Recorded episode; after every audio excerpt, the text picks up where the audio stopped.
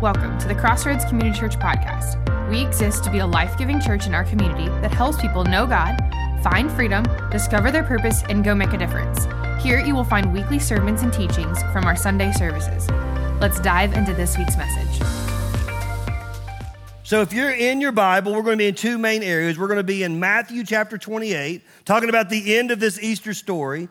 And then we're going to jump over to Hebrews chapter 11, which is known as this faith chapter. And then we're going to come back to Matthew chapter 28 and just finish. And all I want to do is, is, is literally the title of this message, and you see it on the screen Leave No Doubt. Leave no doubt. I, I grew up in athletics. You know, if, if, you could bounce it, kick it, like we did it, like, like we loved athletics. We loved playing sports. You know, I, I go back and visit my old home, and we had this little neighborhood, and, and there was a bunch of boys that kind of lived close, and we would get in that front yard and we would play, you know, if it was baseball season, we were playing baseball in the front yard. If it was football season, we were playing football in the front yard. If it was basketball season, we all stayed in the house and didn't go outside. It, no, okay. like we did whatever we could. And I laugh because I go back to that yard that seems so big. And I look at it now and I was like, how did we ever miss a tackle? Like this thing is so tiny, you know? But everything was so, but that's what we did. And I can remember, like, like there were times when we'd be playing sports that our coach would look at us and say, listen, leave no doubt. Like, go play, but play for something bigger than yourself. Play as a team. And when this game's over, leave no doubt to what really was going to happen on that field. And honestly, that's the motive in which I'm going to talk to you guys about. And it starts in Matthew chapter 28. This is after Jesus has been crucified. He's resurrected. The ladies have seen him. They've reported the guard to the, and they try to tell him to tell lies. And we pick up in verse 18. And it says, Now the 11 disciples. Now, the first thing you're going to notice is going to be like, 11? Maybe I thought there was 12. Judas is already betrayed. And Judas has already hung himself. There's only 11 left. And these 11 disciples went to Galilee, because that's where Jesus had told them to go, to the mountain to which Jesus had directed them. And when they saw him, this is talking about Jesus, they worshiped him. But listen to this next part. But some doubted. The 11 disciples, and now there's a debate in this scripture. There's some people would say there would be more than just the 11. There would be some people that would talk about that there was a multitude of people. You have to understand that Jesus, when we talk about his 11 disciples, that was the inner circle, all right, 12, but one was a knucklehead and betrayed him. But Jesus had multiple disciples. It was not uncommon for a teacher in the synagogue to have disciples. And when Jesus was teaching in the synagogue, not only did he have the 12 disciples that followed him in that three year ministry, but he'd also have people that would gather and they would identify with what he was teaching. And that's what a disciple means. It's like, that, that's my teacher, I'm his disciple. But this is directly talking about, to me, this is Mickey's translation. Some people will debate saying it was a large multitude. I take the synoptic gospels thinking about Thomas who doubted, and I think that he's talking directly to these 11. And these 11 that had been with him for three years and seen everything, when they saw him, they worshiped him, but yet some of them still doubted. And you know what it made me think? How in the world, with everything that they had seen, how at that point are you still doubting? Like you've been with him for three years. You've watched him spit in the ground and take that mud and make a blind man see. You've watched, I mean, think about all the different things cast out demons and the pigs go flying off, you know, into the field. Walking through the fields and picking and then being accused of working on the Sabbath and the way he handled it. Like all of his different teachings, you've sat at the Sermon on the Mount. You've watched him in all of these things, these seven miracles that are in the Gospel of John where he launches his ministry. You've dropped your nets, you've dropped your life, and you follow Jesus. And for three years, you've watched him do everything. And everything that he said he was going to do, he has done, even to the point of now you realize when he says that the Son of Man must be buried and raised on the third day. Now you've even seen that. And you're seeing him and you're worshiping him, but yet you're still doubting. You know what it made me? It gave me a lot of freedom. Because it let me realize that, you know what, if those disciples who saw everything doubt it, well, what makes us think that we ain't gonna doubt? And it made me start thinking, well, what, what normally causes somebody to doubt? What normally causes people to, to not believe? What normally causes people? And, and there's this one concept, and I'm just to read what I wrote in my actual notes to make sure I don't get off course. But I think one of the things that, that causes people to doubt is, is your life. It's not that you doubt Jesus, it's just that you doubt that you've accepted him because of what's being produced in your life. If you think about the Samaritan woman at the well, and she encounters Jesus and asks for a, Jesus asks her for a drink, and she says, "I don't, you know, I, you don't have anything to get a drink." And she wants him, and then he starts speaking to her and telling her about all these things, and and in that he she's talking about how she's waiting for this Messiah, and Jesus says that I am that Messiah, and, but he uses this phrase, and in fact, I'll read it just to make sure I get it right. It's in John chapter four, verses twenty-two and twenty-four. You're not going to see it on the screen, but but I will read it verbatim. It says, "You worship what you do not know." When the true worshipers will worship the Father in the Spirit and truth, for the Father is seeking such people. I think some people struggle with doubt because they have a belief, but they never move from a belief to a knowing. Like there's been a time in your life where you've heard the gospel and you believe that Jesus died on the cross, you believe that he rose on the grave, and you accepted Jesus as your Lord and Savior, and that was the beginning of your relationship with Jesus. And all these years later, guess what? You're still at the same spot. You've not, you've not gotten in God's word. you not, you don't get into a small group. You don't get around people that are talking about godly things. Like, like let me put it in a, in a better situation where you'll understand. If you think about going to school, you know, we're in prom season. I've been seeing pictures. My daughter had prom last night, and, and it was awesome to see all these kids. And, and it's, it's funny to watch them grow up. And it's funny how kids will come up to you and they'll be like, Hey, Mickey, how are you doing? You remember me? And I'm like, Why do you ask that? That's such a terrible question. Like, no, I don't remember you. I know I look as good as I've always looked, but you have grown up and don't look anywhere the same. You coached me in football when I was seven years old. I, I have no idea who you are. You're 17 years old now. Like, who are you? You know? But you're trying to, because listen, they grow up. Like a part of life is growing up. But yet we accept Jesus Christ and we allow everything in our lives to grow up, but we're still at the same place. And we're not maturing. Like, listen, I, am saying this as lovingly as I can. Jesus wants to save you, but he doesn't want that to be the end of your story. Like his whole desire for your life is not just to save you from hell. That's the first part and the reason why he died. But what he wants for you is what he says in John 10 10. He says, I, I want you to have life and to have life to the full. And so a lot of times people struggle, just like this woman at the well, because they have a belief, but they don't have a knowledge. That's the reason why our first step, one of the things we talk about here at Crossroads is we want people to know God. In Matthew, it says that many people will come to him in the end and they will say, Did we not prophesy in your name and in your name cast out many demons? And I will look at them and say, Depart from me, for I never knew you. I want us to leave no doubt in our own lives because I want us to move from a belief in Jesus to an intimate knowledge of who Jesus and God is. But I think sometimes that's what we do. We struggle with doubts, we struggle with different things, just like this woman at the well, because we are believing in something that we don't even know. I love how this scripture said that, that there's going to be a group of people that know him and they're going to worship him in spirit and in truth. And it says, and God seeks such people. I'm going to step out on a limb for Pastor Zach this morning. Do you know what one of my greatest desires for our church is? The first is that we'll be a praying church, first and foremost. Like that's why all these prayer requests are here. You say, what is that big stack down there? That's all the answers. We've added two more today.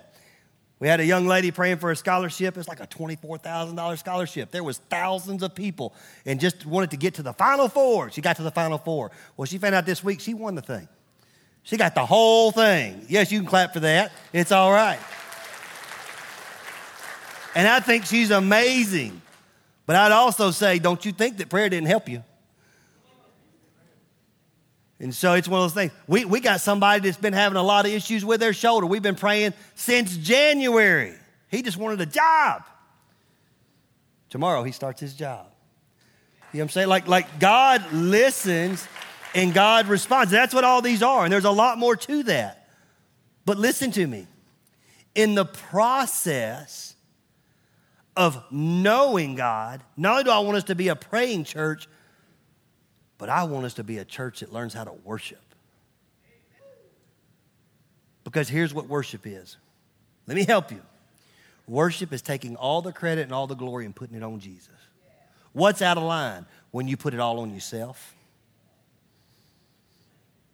But lifting your hands ain't putting it on yourself. Shouting a little bit ain't putting it on yourself.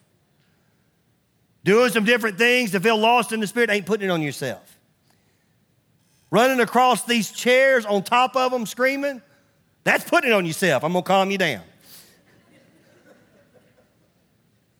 But as long as the attention is being put on Jesus, we call that worship. If the attention's put on you, we call that idolatry. But I want you to have freedom. Like, like I, am gonna, boy, I'm, I'm just, I'm gonna just say it. Lord, forgive me in advance. We will edit this out of the message. But some of you, I, I, I don't even know if you know Jesus because you, you, cause you don't do nothing. Like, I don't know how you can know Jesus and not worship. Like, I don't know how you, like, if, you, if, you, if, you, if, you, if you've experienced what He's given you and He set you free, I don't know how you just sit there and. But on a serious note, so can I give us some freedom today? Like, not only are we going to get rid of doubt, but we also going to get rid of the struggles. Like, like, I want you to know you have freedom in this place to worship Jesus, whatever that means to you. You say, Well, Mickey, I don't feel comfortable doing all that. Well, that's fine, but do me a favor, don't make everybody else feel uncomfortable if they do worship like that. Like you worship Jesus like you want to worship and let other people worship Jesus like they feel called to worship. And together, we, go, we literally going to get to a place where like I want people to drive by on the road and have their windows down this summer and be like, man, what in the world's going on up there? Because we're worshiping. One more thing before I get in trouble. You know the difference between worship and a concert? A concert I watch, worship I participate. And so you're like, well, hey, I'm just going to come and watch. That's fine. It's a concert. Guess what? We charge for those. We're going to be selling tickets. We're going to get in a building real soon. But if you want to participate, and, and I'm, I'm being facetious, but I'm encouraging, hopefully. Like, I want you to learn to worship. Because if you learn to worship, it's going to help you get rid of the doubts. Like, one of the reasons why you struggle with doubts is because you're lacking in experience. In fact, I'll go to another step. Flip with me to Hebrews chapter 11. One of the reasons why people struggle, one reason why that lady struggled, is because she did not know who Jesus was. She didn't realize she was talking to the Messiah. In fact, he responds to the woman at the well and says, He who you talk to is him. And at that point, boy, she can't contain herself. She runs back to the village. She tells everybody. She brings the whole village. She says, Come and see the person that told me everything. But listen to what Hebrews. Hebrews defines what I think is the next step that's going to get rid of doubt. Most people struggle with doubt because they're they're trying to believe and worship something they do not know. They've never had an experience. The second is because they're missing a major part of it, and it's faith. Hebrew chapter 11, verse 1 gives you the definition. Now, faith is the assurance of things hoped for. Say hope for. Notice it isn't faith is the insurance of all the things that I know. It's the things that I hope for. You say, give me an example of that. I hope that all this is true. That's faith. You say, well, do you accept it as the truth? Oh, yeah, I accepted the truth because I know it's true. How do I know it's true? Because my hope went from a hope that it was true to experiencing it and knowing that it's true. Like when I accepted Christ as my Lord and Savior and I started getting into the Word and I asked for the Spirit to be manifested and I wanted to, to grow in my relationship with Jesus. I want to grow in knowing Him more. In the process of growing, I have found that not only do I have to have faith to believe, but it moves me from a faith to believe to a knowledge of knowing that I ain't got to have faith anymore because I know it's the truth. And the truth will set you free. But it says, listen, it says, now faith is the assurance of things hoped for and the conviction of things not seen. And then verse 2 we understand that the universe was created by the Word of God so that what is seen was not made out of things that are visible. You know, the, the aspect that's there is the fact that one of the aspects of faith is it gives us the knowledge to know where everything came from. In, in fact, a part of faith is to understand that the aspect that, that everything we look at, like it's, it's Romans chapter 1, verse 20, you can write that in your notes, that tells you that there's a God. But faith gives us the ability to start looking and going, you know what? I know that there's a God because when I look around and see everything, I know that, that this, this didn't just come out of like, like there had to be something. You say, well, Mickey, I, I struggle with all that. I have doubts with all that. Well, can I read you Hebrews, or not Hebrews, can I read you another one? Hebrews chapter 6, verse 1.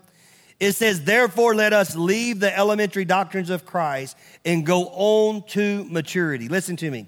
It's human to doubt. It's human to doubt. But it's immature to stay there.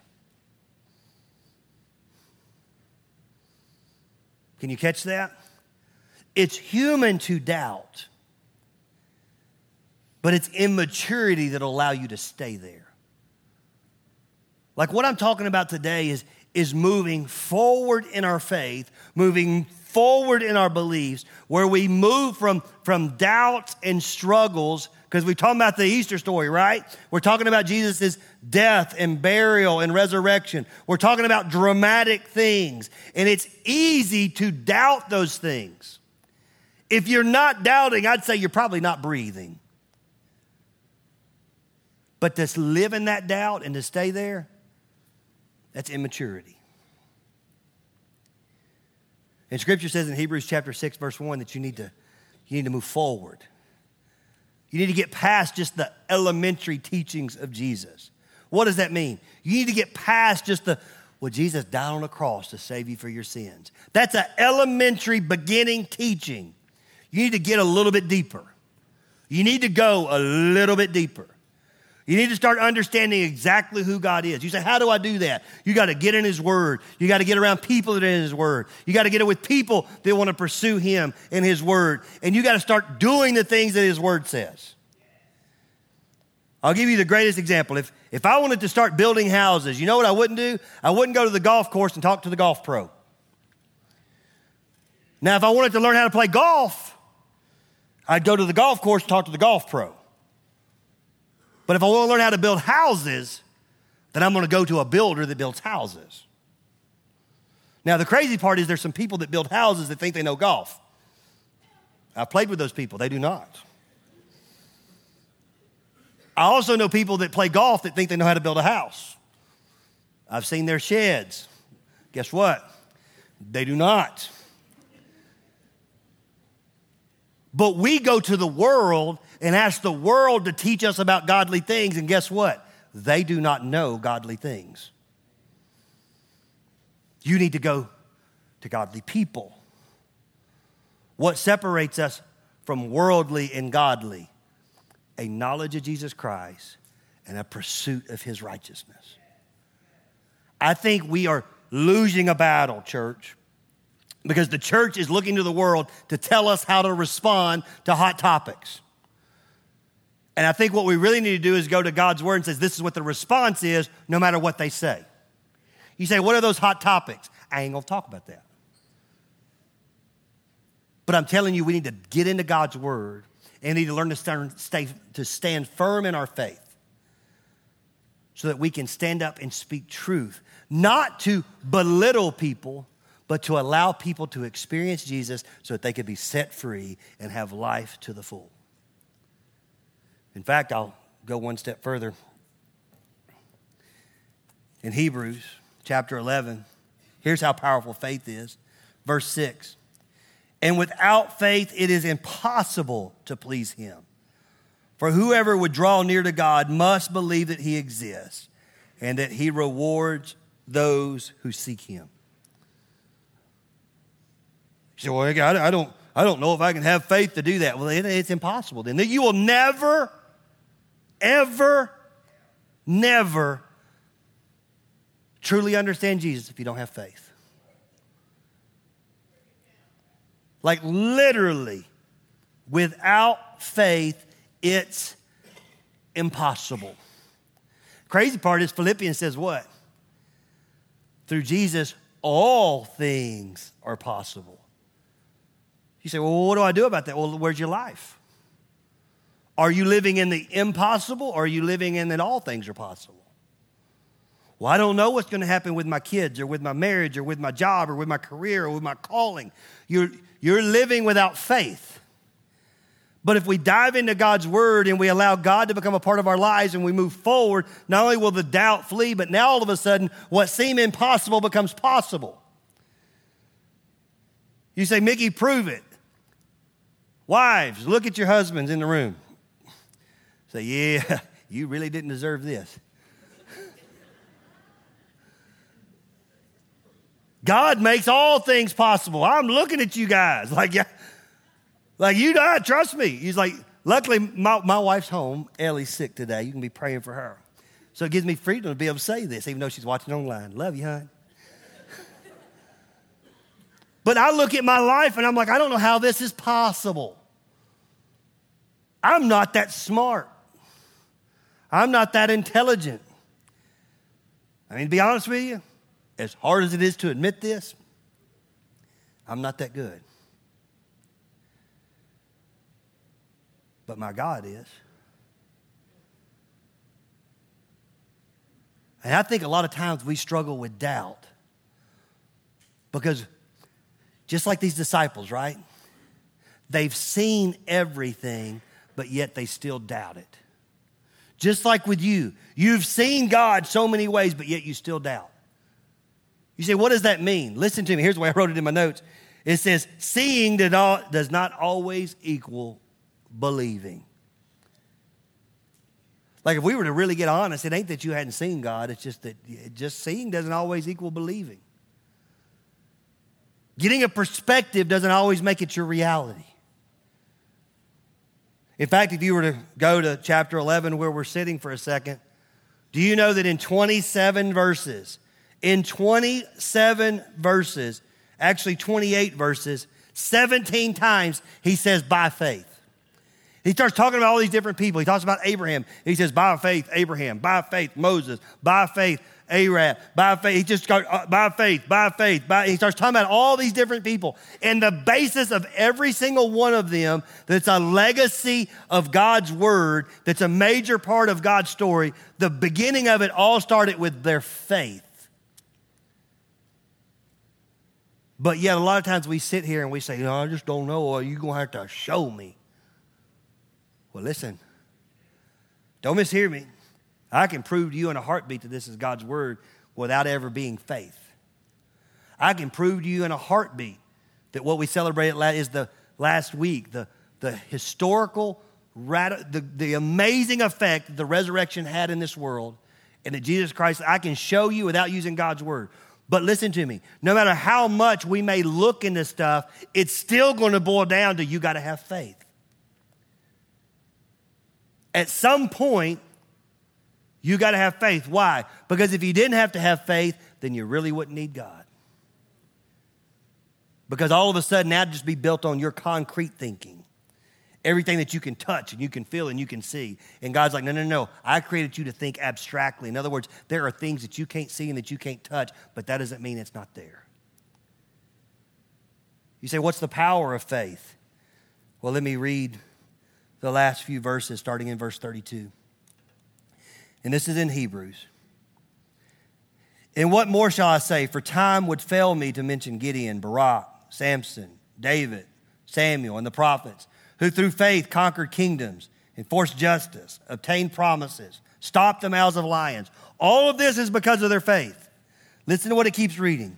Quenched the power of fire, escaped the edge of the sword, were made strong out of weakness, became mighty in war, put foreign armies to flight. Women received back their dead by resurrection. Some were tortured, refusing to accept release so that they might rise again to a better life. Others suffered mocking and flogging and even chains and imprisonment. All this is because of their faith. They were stoned. They were sawn in two. They were killed with swords. They went about in skins of sheep and goats, destitute, afflicted, mistreated, of whom the world was not worthy, wandering about in deserts and mountains and in the dens and caves of the earth. All of these, though condemned through their faith, did not receive what was promised, since God had proved something better for us, that apart from us, that they should be made perfect. And then chapter 12. Therefore, since we are surrounded by so great a cloud of witnesses, let us also lay aside every weight and sin which clings so closely, and let us run with endurance the race that is set before us, looking to Jesus the founder and perfecter of our faith, who for the joy that was set before him endured the cross, despising the shame, and is seated at the right hand of the throne of God. Listen to me. Faith changes everything.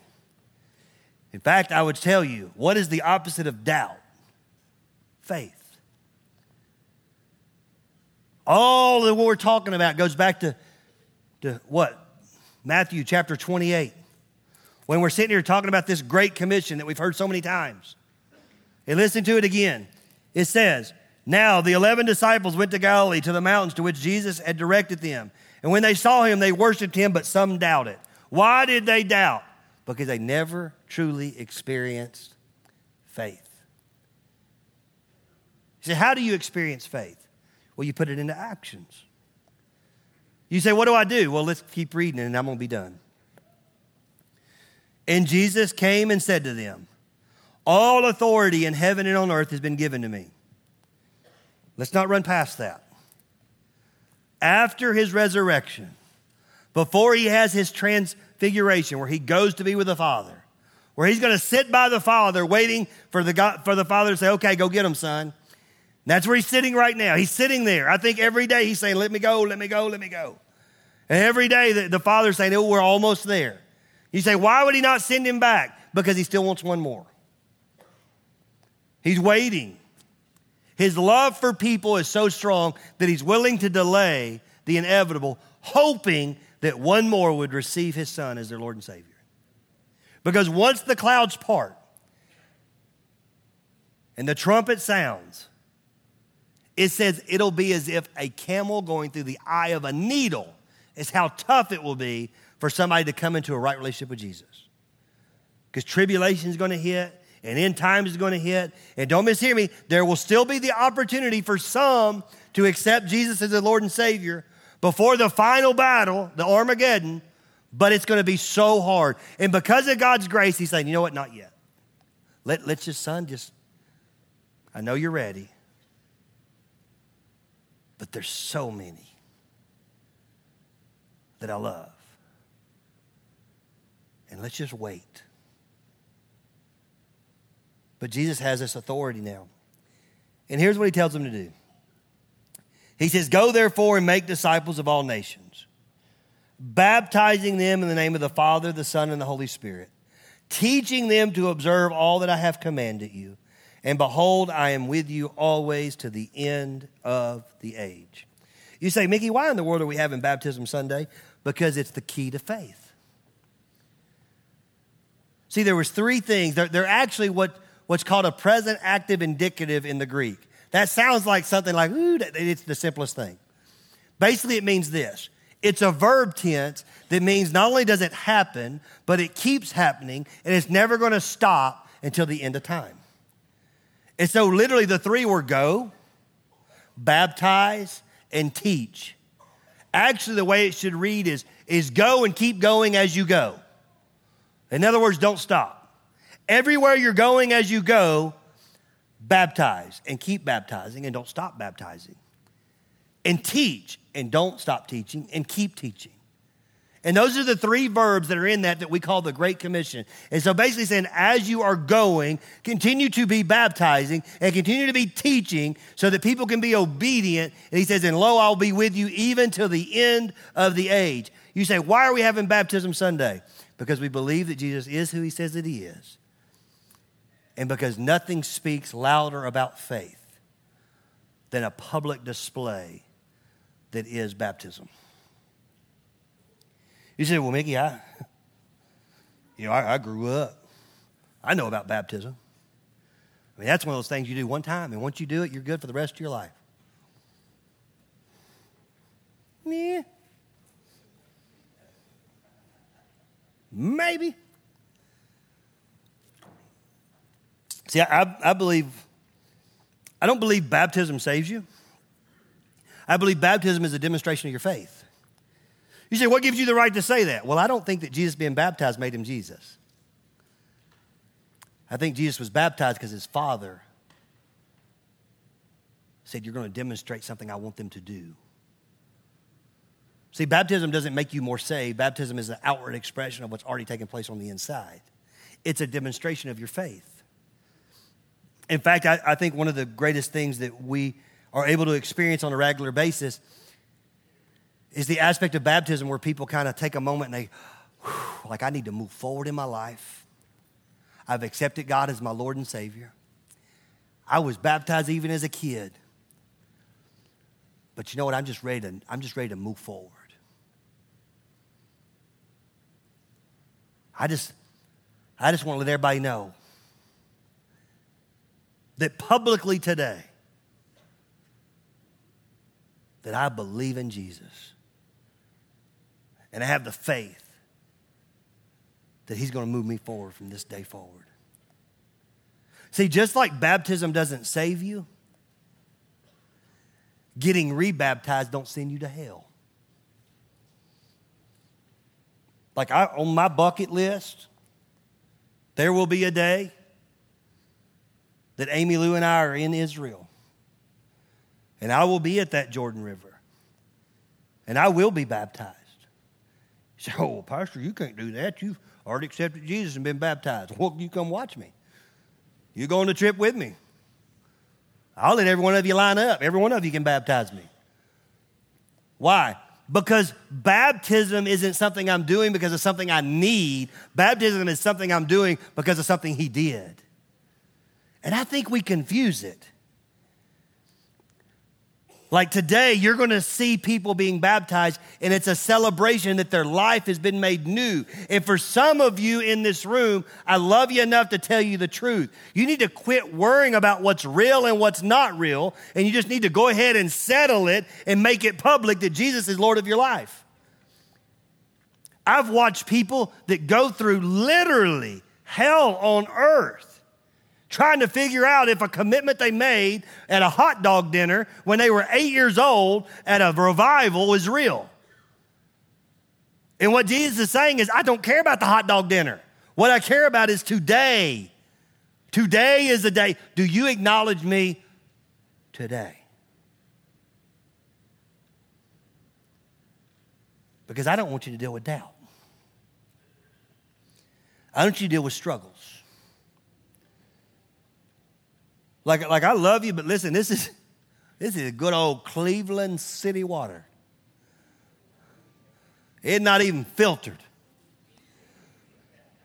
Not only is it not going to save you, you may end up with something.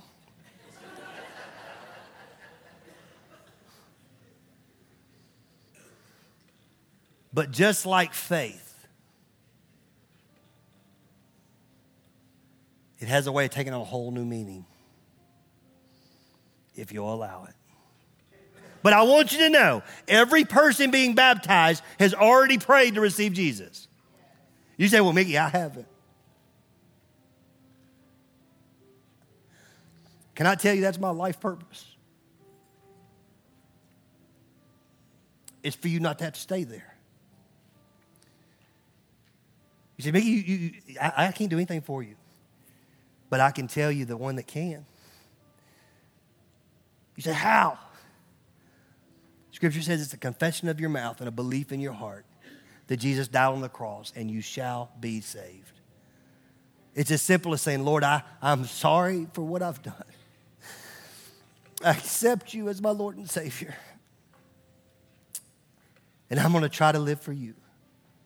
You say, Mickey, I can't do that because tomorrow, man, you don't understand. I, I have a problem cussing. I have a, have, a, have a problem with my mouth. Listen, you don't know the people you're sitting with.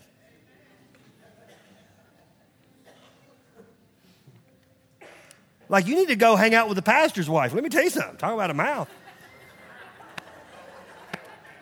you got to laugh. It's got to be, you know, Lord, forgive me. Honey, I'll see you when I get home. I know you're watching.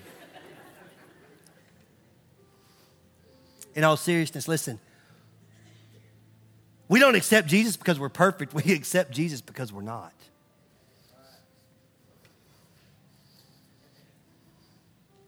We say, well, what if I mess up?